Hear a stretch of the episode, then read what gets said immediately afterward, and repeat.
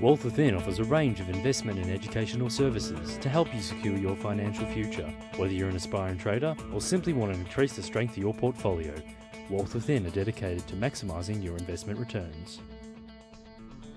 Welcome to Talking Wealth. I'm Janine Cox, Senior Analyst at Wealth Within. Today I'm going to talk about Woolworths and Metcash, two stocks in the consumer staples sector.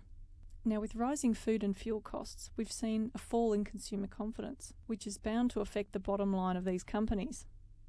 One perspective is they're more defensive plays because let's face it, we all have to eat. We're going to go to the supermarkets and buy our groceries, but perhaps it will impact on the type of choices that we make if we take on a tightening bias. Now, Woolworths is expecting a dip in their profit growth for 2009 and 2010. Now, that said, they are anticipating 25% growth in earnings for 2008, which is a pretty good result. And the 2009 and 2010 figures are still expected to be double digits. So, this is why Woolworths is considered more of a defensive play. Now, I'm not saying there's not more potential for this stock to fall away on the downside, because at this stage it's still too early to tell whether Woolworths has actually formed its low just recently but the company's fairly cashed up and they're actually looking for bolt on acquisitions overseas and trying to expand the company into Asia, India, and New Zealand. The intention is to roll out the model over there, and why not? Because it's been so successful here. Woolworths are launching a credit card. They're also spending 500 million on store refurbishments and a billion dollars in supply chain reforms. So they're really making efforts to reduce expenses, which will aid performance, but some of it is likely to flow on through to the customer. Now, Metcash, on the other hand, is a grocery wholesaler. They supply the independents, IGA, and Foodworks. Right now, Metcash is under investigation by the ACCC. Apparently, the ACCC are highlighting the fact that their fees and rebates are not transparent to the supermarkets. You see, they've got a monopoly, which means they can exert a certain amount of control over these supermarkets. I mean, who else are they going to go to for their supplies?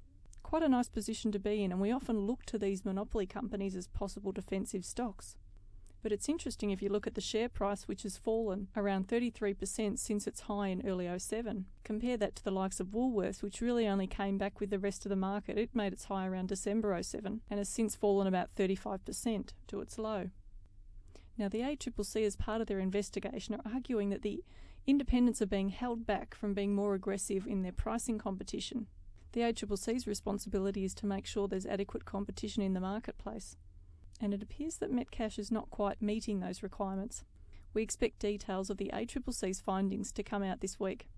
Now, I'm not recommending you buy either of these stocks because right now, as far as I'm concerned, they're not out of the hot water.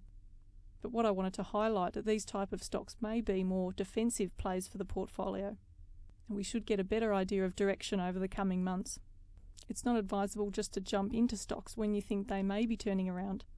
From a technical analyst point of view, we always say wait for confirmation of direction, and as yet they haven't confirmed that they're moving up. I'm Janine Cox, Senior Analyst at Wealth Within. Bye for now. Talking Wealth was brought to you by Wealth Within. To learn how you too can maximise your investment returns, call 1300 ShareTrade